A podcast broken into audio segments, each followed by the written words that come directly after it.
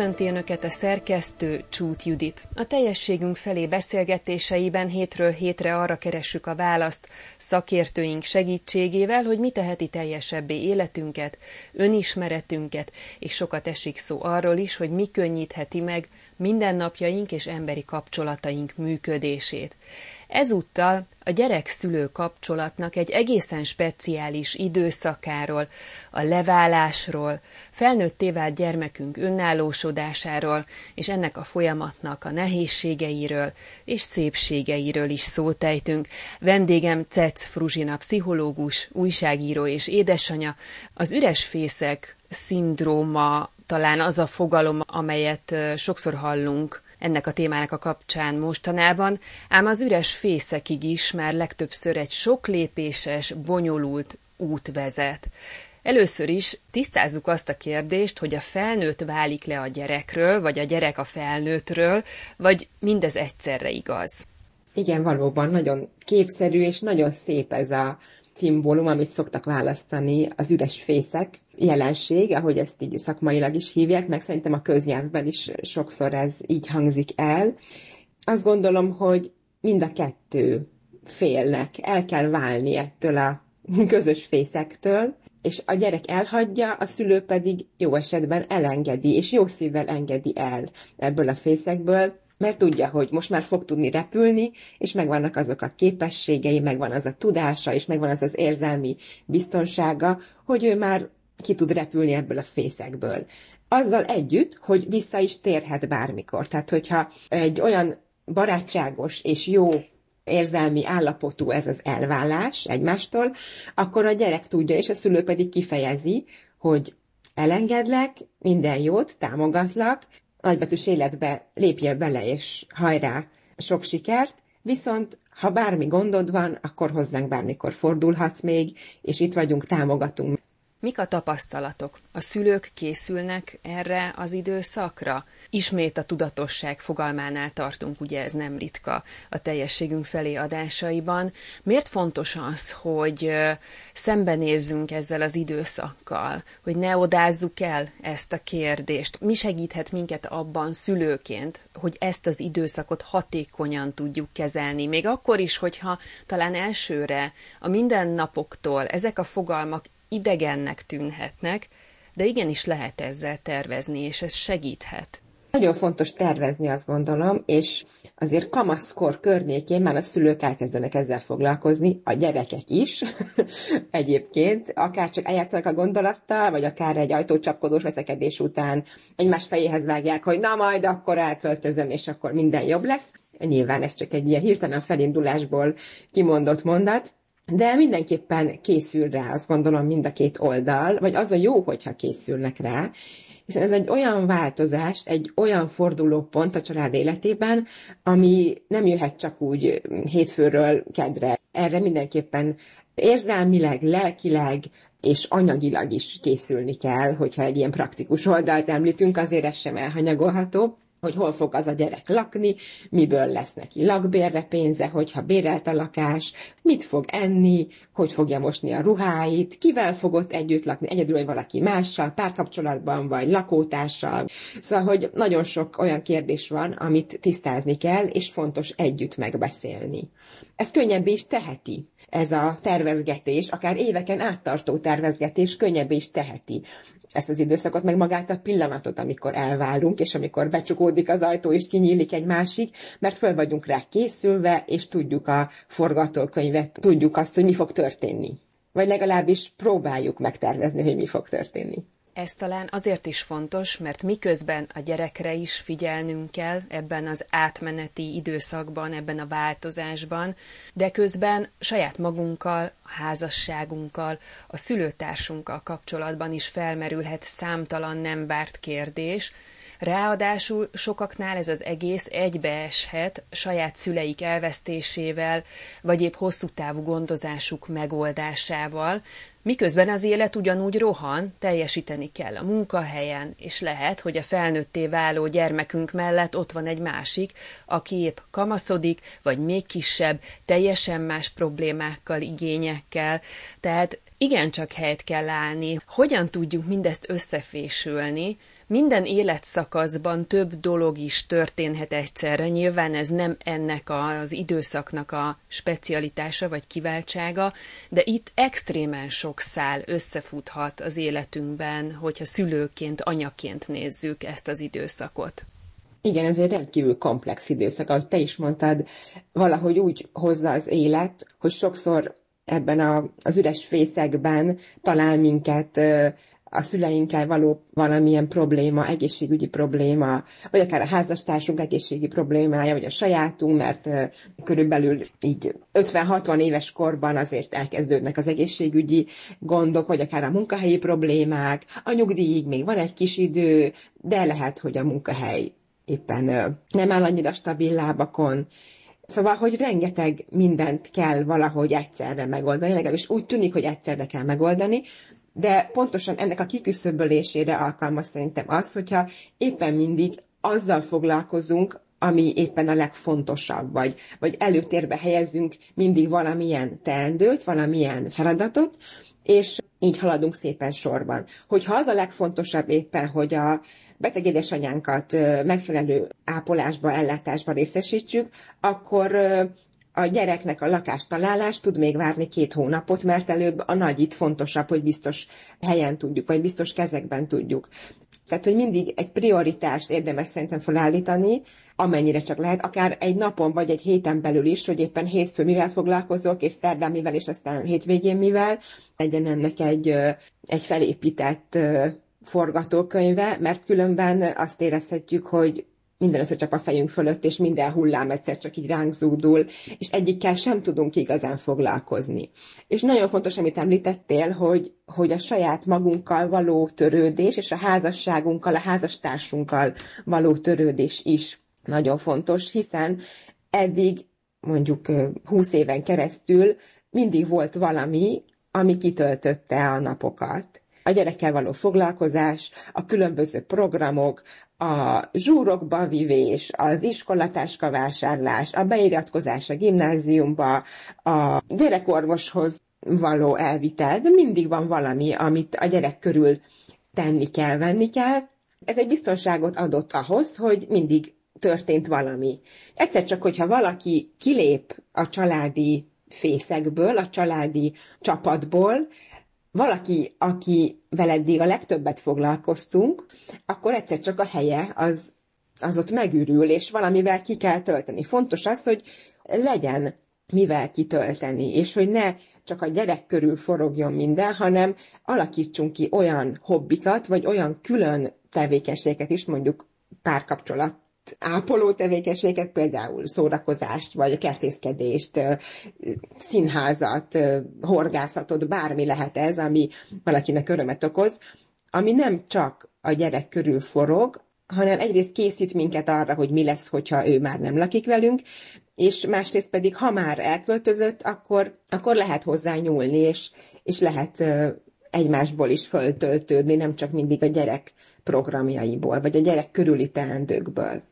A tervezés tehát ebből a szempontból is fontos lehet, már mint az, hogy készülünk arra, hogy a gyermekünk előbb vagy utóbb el fogja hagyni a szülői fészket. Ez segíthet abban is, hogy az ember önmagát is mindig szem előtt tartsa egy picit, hiszen ez tulajdonképpen végig fontos a gyereknevelés során, illetve hogy a társát is szem előtt tartsa, hogy ne feledkezzen meg erről, hiszen ahogy említettük is, annyira a rohanó tempót diktálnak a hétköznapok, hogy ez bizony kihívás. Nem is olyan nehéz odáig eljutni, hogy a feladatok ezelől elvegyék az időt, és nagyon nagy tudatosságot igényel, én úgy vélem, hogy az ember ezekben a dolgokban is tudjon időről időre újra gondolkodni, és önmagára és a társára is figyelmet szentelni. Igen, a tervezés, a tudatosság, a jelenlét az, ami itt a kulcsszavak lehetnek. Valóban mondjuk 20 év körülbelül, amiről beszélünk, ami, amíg egy gyerek otthon lakik, ez mindenkinél változó, de mondjuk átlagban legyen egy 20 év, az rengeteg idő. Rengeteg idő ahhoz, hogy berögzüljenek ezek a hétköznapi mókuskerékben megtett dolgok, minden úgy megy egymás után, haladunk, csináljuk, kötelesség kipipálva, elfáradunk, próbálunk pihenni, nem sikerül, és kevés energiánk, lehetőségünk, időnk marad arra, hogy egyébként mi is a listán vagyunk, a teendői listán vagyunk, az is ott van, ezen a nagyon hosszú papíron, valahol általában legalul, ha rá kell egyáltalán,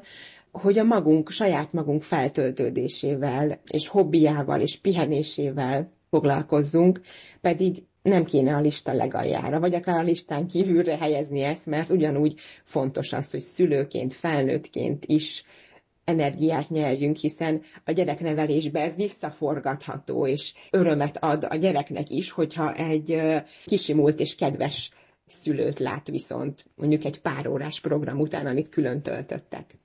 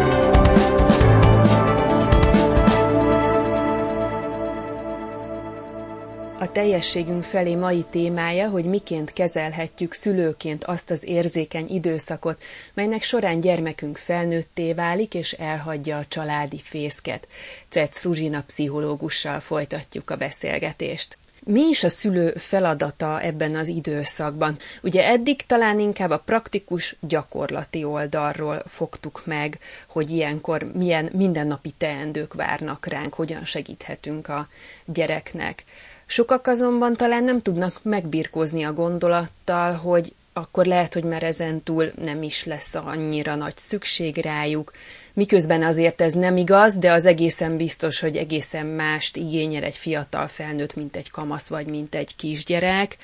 Tehát, hogy azon kívül, hogy készülünk erre az időszakra, azon kívül, hogy praktikusan próbálunk segíteni, amiben lehet, mi az, amit a lelki oldalról tehetünk azért, hogy ez a levállás a lehető legzökkenőmentesebben történjen mindkét fél részére. Egyrészt bármennyire is nehéznek tűnik ez az időszak, vagy sokan nehéznek fogják föl, ez alapvetően egy öröm, egy hatalmas lépés, egy különleges időszak, és annak a jele, hogy minden rendben. Hiszen ez az élet rendje, ez a következő szakasz, amit meg kell élni,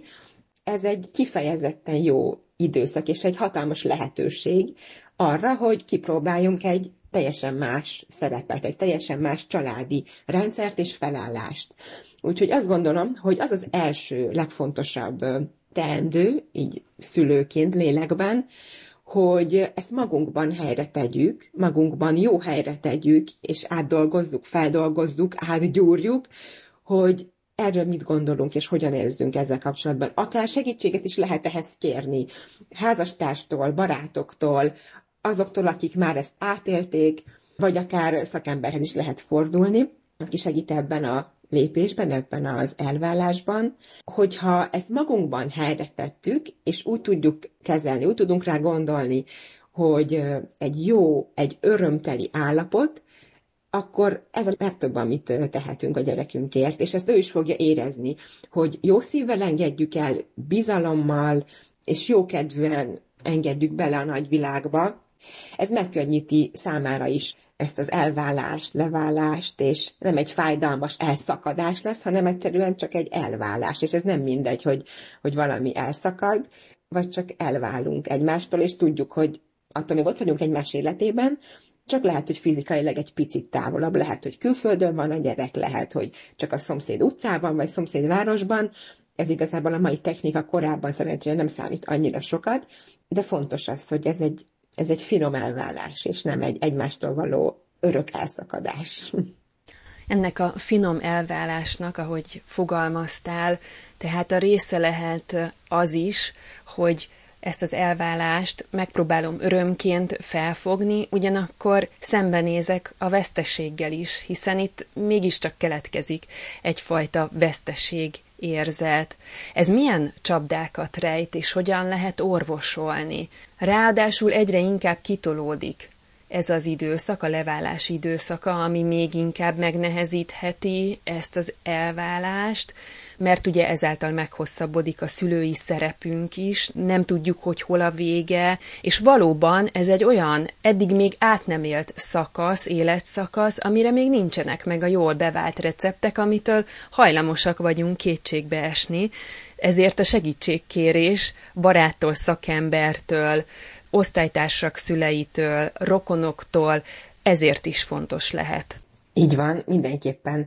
kell ehhez egy támasz, azt gondolom, mert ez egy akkora lépés, egy akkora váltás, amit egyedül sokkal nehezebb megtenni. És eddig úgy voltunk hasznosak szülőként, hogy csupa ilyen praktikus dolgot megtettünk. Ott voltunk mellette érzelmi támaszként, a kamaszkorban játszottunk vele kisgyerekként a szőnyegen, babáztunk, tologattuk az autókat, ezer dolgot együtt csináltunk, és hogyha ez megszűnik, akkor meg kell találni újra azt, hogy hogyan lehetünk hasznosak, hogyan lehetünk az élete része úgy, hogy már nem autót tologatunk, és nem naponta meleg kakaót főzögetünk neki, hanem egy egészen új minőségbe lépünk. Ehhez szerintem fontos segítséget kérni magától a gyerektől is,